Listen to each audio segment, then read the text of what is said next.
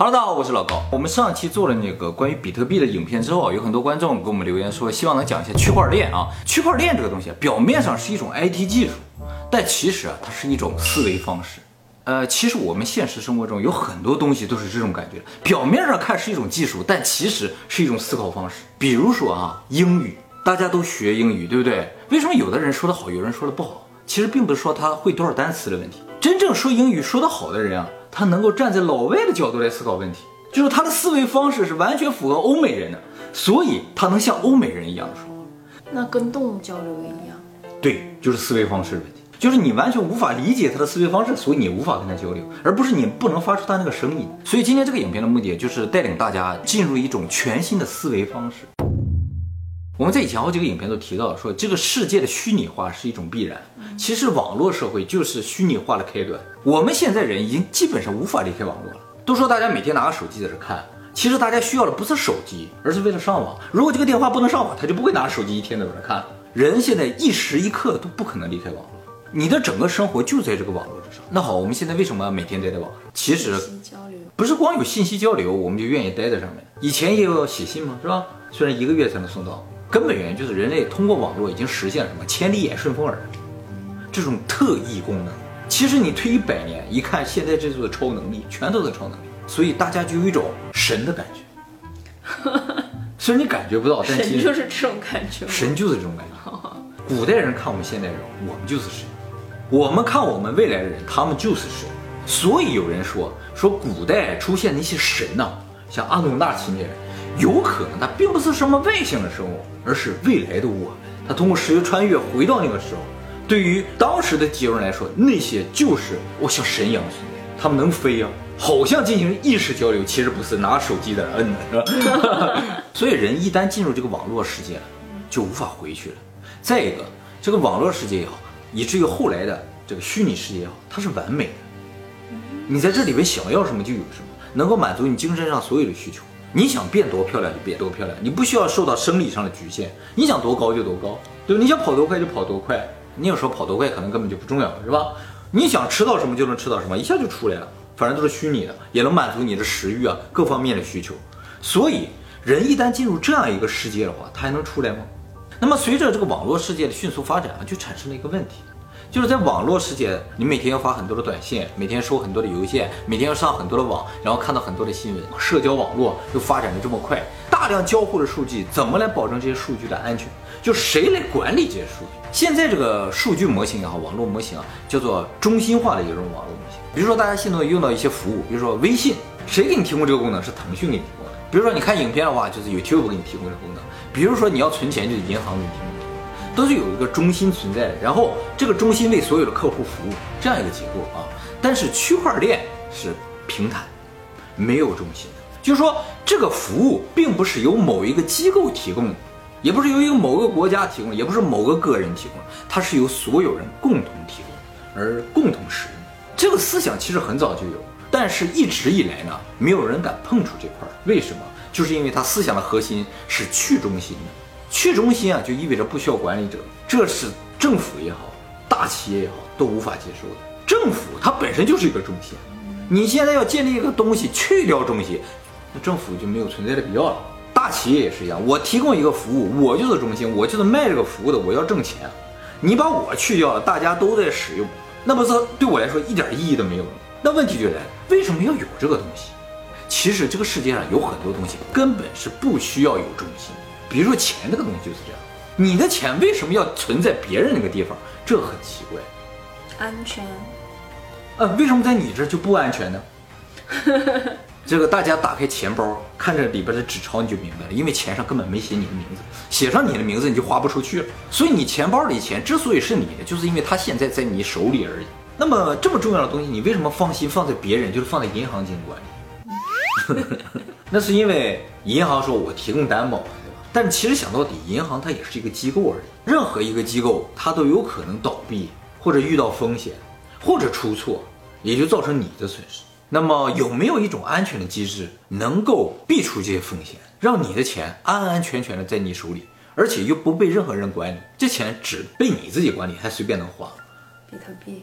哎，比特币之所以这么牛，就是因为它建立在区块链这个技术上。哎，而对，就是建立在这个思维上创造出来的货币，它是最符合人类最本源、最本初的这么一个创造思维。钱这个东西原先就是这样一个东西，大家交易的一种工具而已。虽然人已经把最原始的一些不太方便交易的东西，渐渐渐的变成一个很容易携带的金子这种东西，但是金子其实最终还是不容易保管和携带的。于是产生了比特币，就是一串数字，钱本身就是数字嘛。而这串数字由谁来管理呢？是所有人在管理。区块链这个东西啊，就是说一个全民记账系统。我花的每一块钱，其实花钱就是我把钱给了你，就要花钱。我花一块钱这个事情被所有人手里的账本记录上了之后，我少一块钱，你多一块钱，这个事情就成为一个事实。因为每个人账上都写着我少了一块，你多了一块。我擅自改动账本，也不能改变这个事实。因为和你们所有人的账对不上，所以只要不超过百分之五十的账本被篡改的话，这个就是事实。当然，如果超过百分之五十的话，被篡改这个事情就成为事实。但是区块链这个技术就保证，因为用户群体特别的庞大，你不可能篡改所有人账本，信息共享，就是通过信息共享来保证信息的安全。当初有这种技术的时候呢，所有人都觉得，哎，这个东西能干点什么，但又不知道能干什么。直到二零零八年的时候，有个叫中本聪的人突然蹦出来说，这个可以做货币。于是用了两个月的时间，就建立起了比特币系统。直到今天，这个系统也没有什么问题，对不对？大家还照样着炒着比特币，是吧？而且现在比特币这价钱不断的上涨，不买不买了的印知道不买为什么？太贵了，买不起。多少钱啊？现在一个比特币一百多万日元，涨这么多？对呀、啊，我丢的那一些也不少。太不安全了。那我们家的密码没有被大家记录吗？密码也共享，这很危险的。我很需要大家共享这个。对这个事情，其实也是没有中心管理的一个弊端。对呀、哎最起码拿着什么证件啊，应该可以取出来的。对，但其实跟这一点关系都没有。我没办法证明我是我呀。对，在区块链的世界就是这样，这没有很吓人，只是它和我们现在社会的结构不一样。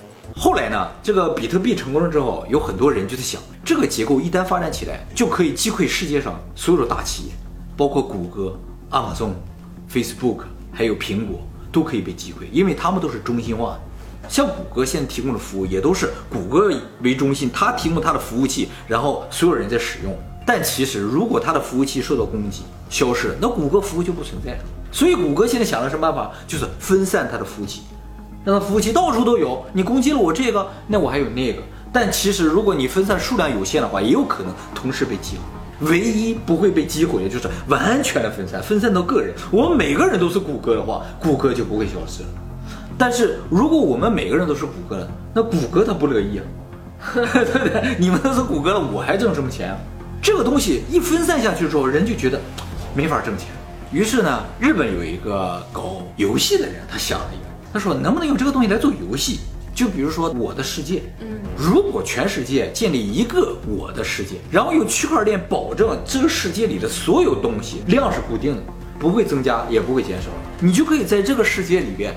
尽可能去采你的宝石，采完宝石之后，你就真的成为大富豪了，因为你采完了，别人就没有。更神奇的是，这个游戏不需要运营方，一旦运作起来，它就永远在运作。因为我的世界在所有人电脑上运作，那这个所有人电脑不把我的世界卸载掉的话，这个游戏就永远不在。那跟现实社会也没有太大的区别。哎，没错，所以区块链这个东西啊，是一个建立人类社会基础的这么一个东西，就这么可怕。所以说，如果这个技术成型了，如果能想到一种让所有人都接受、愿意去参与的方式，我们整个社会的结构就会发生变化。现在建立是有一个中心化的一个社会结构，这个中心化的社会结构就不存在了，全世界变成一个国家了，政府也不存在了，因为政府什么都管不着了，对不对？我想管你钱也管不着了，我想管你的什么都管不着了。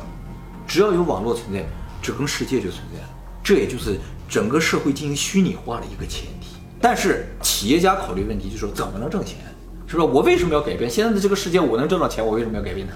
中心化的世界的既得利益者、掌权人，他是绝对不希望这个东西发展起来。所以这也就是区块链技术一度被封印起来的原因。现在在这个领域想赚钱，最简单的方法就是拷贝已经成型比特币系统，创建你自己的虚拟货币。现在挣钱都是这个模式，比特币成功了，所有人都开始出自己的虚拟货币，现在五千多种了。还有呢，就是有一些那种软件分享的那种工具，去中心嘛，没有人管理，所以大家就可以互相传这种盗版软件儿，所以这也会引起一个社会问题，没人管理，这种社会方便是方便了，但是没人管理，就像钱打钱也是方便，但没人管理啊。那钱如果你打给我是被记录下来，但是没人管理怎么办啊？但是打给你这个事实已经产生了，所以他涨了一块钱，我少了一块钱，对呀、那也就是说就可以抢劫呀、你必须得打给我，哎，这就没有办法，完全没有办法，不行。诈骗也完全没有办法。对呀、你确实打给他了，那就没有办法了，而且不可动摇、不可逆啊。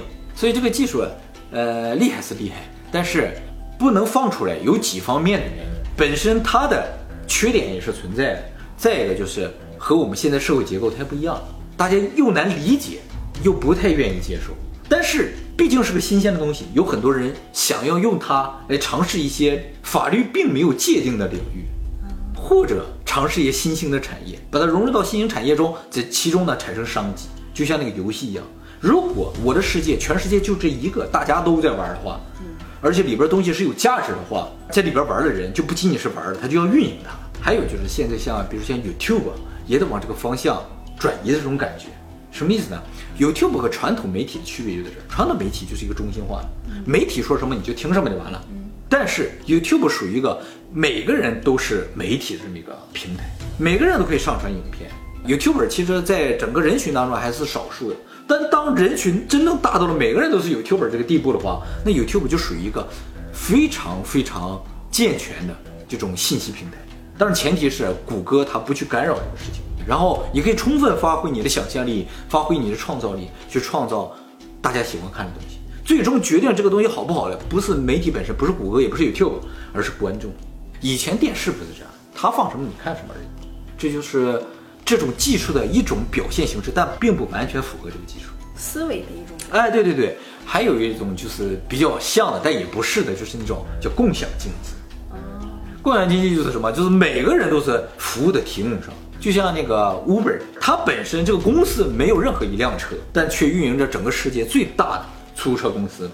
但是也有人在管理，算是个平台。对对对，啊、有人在运营。所以对我们来说，未来社会有两个九尾兽，一个呢就是人工智能，还有一个就是区块链。那么区块链这种思维方式也好，这个技术啊，可能会成为一种必然，就是取代现在社会结构或者是现在服务结构的一种必然。所以我们接不接受，也有可能一定要去接受。而且这个区块链被称作说是这个世界未来的核心技术。